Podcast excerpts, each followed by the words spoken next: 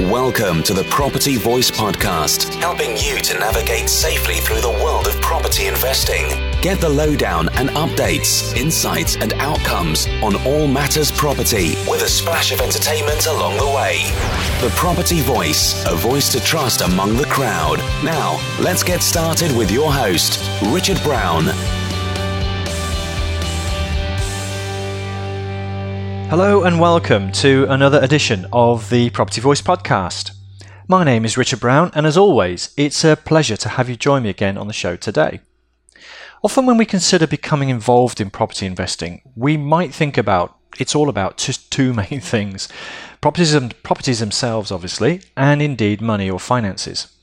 And as much as it is about these things, there is another aspect to this business that we simply cannot overlook, and that is people. I go as far as to say that people in and around our property business can make or break it. So, in today's show, we consider where people are likely to play a part and also consider some of the implications of this for our property investment business. Later, I will also share some stats on our listener numbers and express my sincere gratitude for you and the great many of great many people like you that choose to tune in and listen to my ramblings each and every week. Uh, thank you very much for that. Finally, news of a short break in the schedule. I, I haven't actually taken one, I think, since I started the podcast, but uh, as I look forward to take a, a bit of a break from the recording before returning with a bang with Series 3 on creative financing property in a few weeks' time.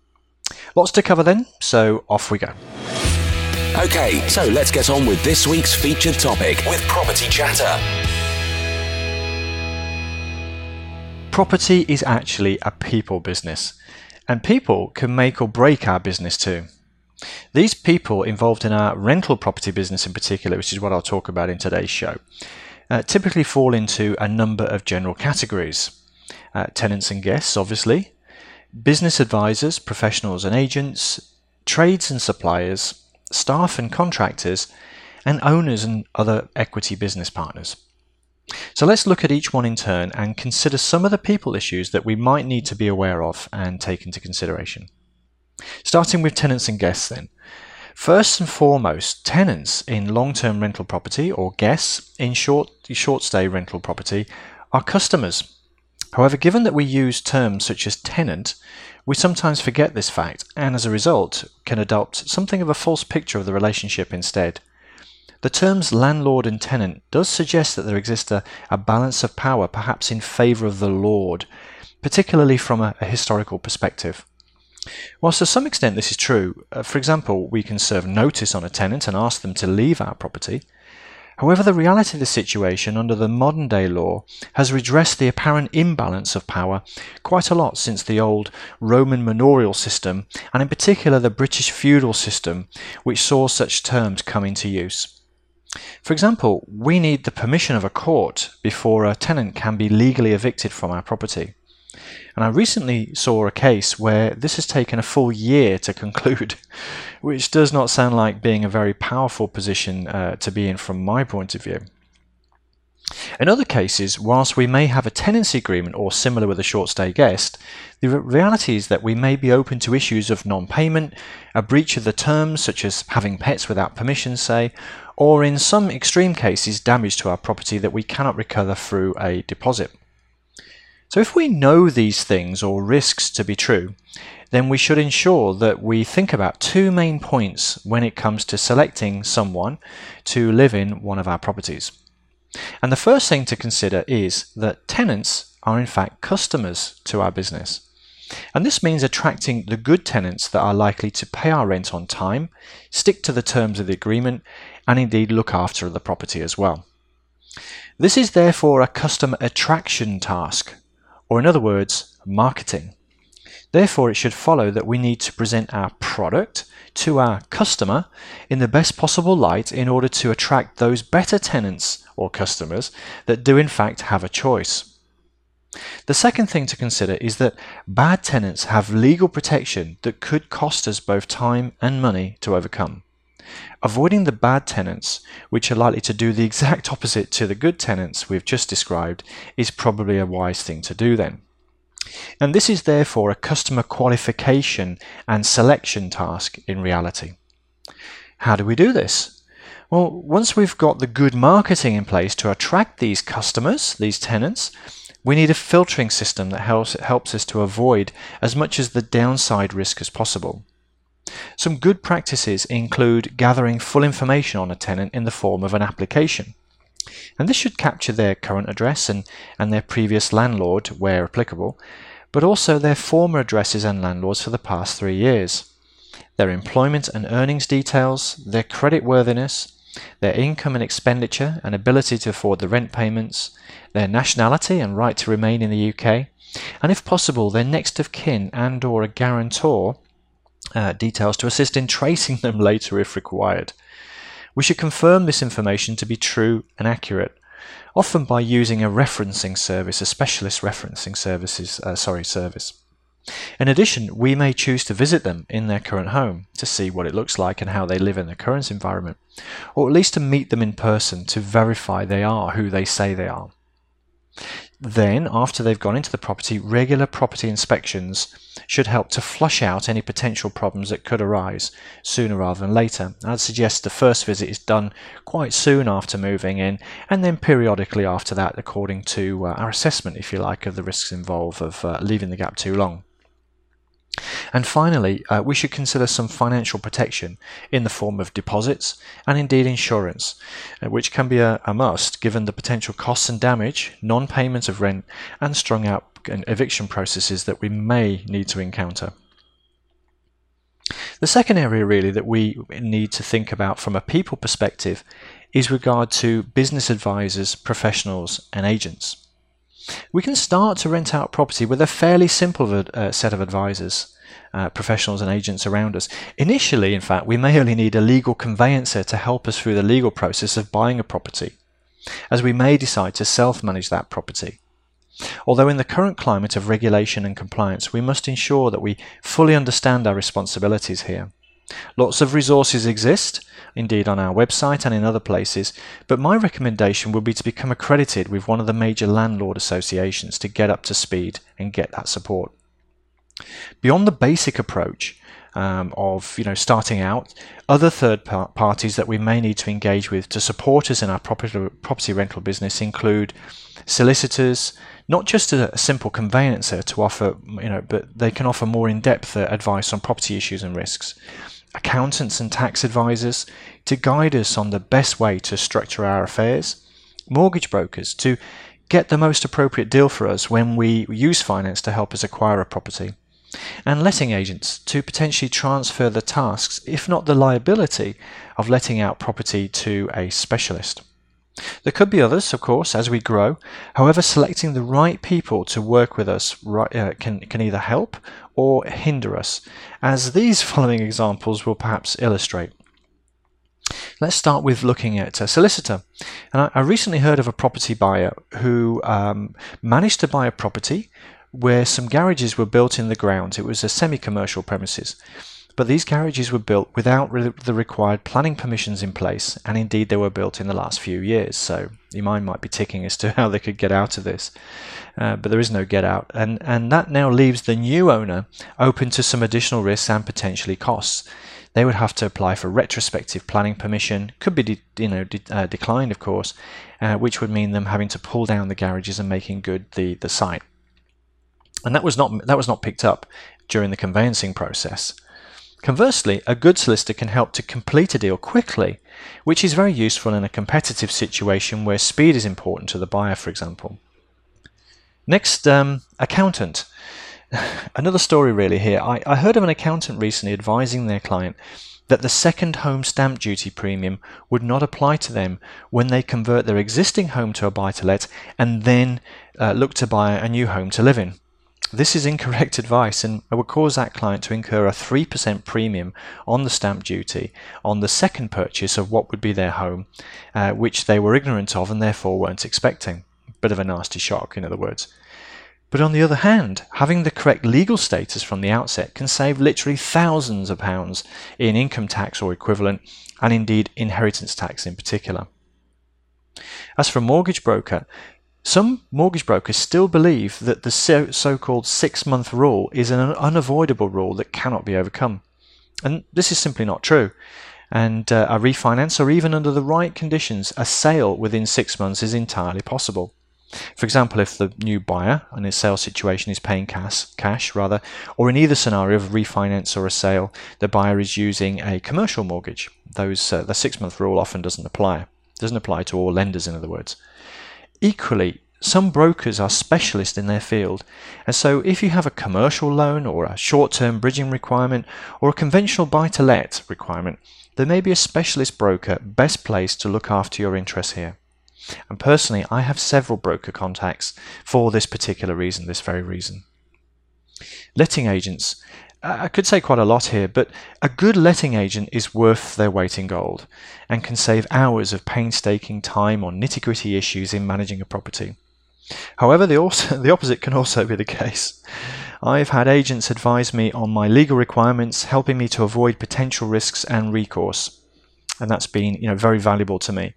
But on the other hand, I've also had a letting agent fail to properly protect a tenant deposit, which left me in a very exposed position legally. In conclusion, then, it's a good idea to have a suitable team in place and one that can evolve over time as our business evolves and matures as well. And remember that decent advisors will co- command decent fees as well. So don't expect a premium service from a, a cheap service provider either, I think is the, the final point there. The next category is trades and suppliers. And whether for refurbishment works pre let or maintenance and repairs work post let, either way we'll need a collection of reliable tradespeople to support our property business. Finding good, sorry, good tradespeople that are both trustworthy and available at the time we need them can be a tricky business, however. And this is one reason why concentrating our portfolio in a specific region can actually yield dividends. An alternative is to seek referrals and recommendations from local letting agents, landlord associations, and indeed fellow investors. Just to illustrate their importance, I've had uh, electricians certify a property as having a full rewire, fully tested, uh, when in fact the uh, sections of the property were completely missed off. Um, out of date and unsafe practices were adopted by them in how they went about their work, and in fact, they were no longer registered with the trade body at the time the certificate was issued. Uh, in any property, uh, this would be a potential problem, but especially in an HMO, uh, where where this particular uh, issue arose, this could have left me dealing with a very uh, serious or potentially serious accident, and even a prison sentence had things gone the wrong way for me. Fortunately, I managed to avoid that by uh, putting my own checks in place and rectifying the situation later on. But yeah, there's that's a bit of a long story, so I won't dwell on it. But you can probably imagine. Therefore, always check on a supplier's trade uh, registrations and indeed their insurance, their, their indemnity insurance as part of the, the basic uh, due diligence is what I would suggest.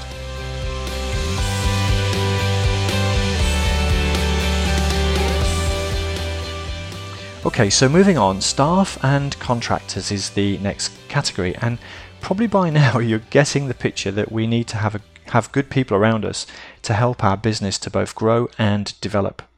Success de- depends on getting the right people, of course. And as we grow as property investors, we may decide to take on additional support in house, be that by directly employing people or by having contractors instead. Proper recruitment and legal procedures from the beginning, including application forms, interviews, short tests where appropriate, and indeed references, are highly recommended practices for us to adopt, taking the, the business seriously, in other words. There are now lots of ways that we can recruit people, many of them online and some even virtual. Tools and apps such as virtual assistant websites allow us to access highly educated staff from places like the Philippines and other, pla- other similar places where the cost of living and the cost of labour is much lower than it is in the UK, for example. However, nothing replaces the best practices of getting involved in the process ourselves. Never underestimate the value of a gut feeling either as long as we can trust our gut, that is. However, I would say relying completely on our guts is potentially leaving us open to unnecessary exposure. So it's a balancing act, having the formal processes in place, and obviously being involved, but and trusting our, our instincts and our gut, uh, our gut feelings and intuition as well. The final category I wanted to discuss in this section is about owners and equity business partners. And this relates to, to us and indeed the others who have an equity interest in our business where that's applicable. But let's start with the others first of all. I will say this regardless of financial or other resources that a potential partner can bring to our property business, it's, it's their ethics and values that counts the most, in my experience at least. Do they, see, do they see the world in a similar way to us? How would they react in various situations where a choice needs to be made between principle and money? For example, consider these situations.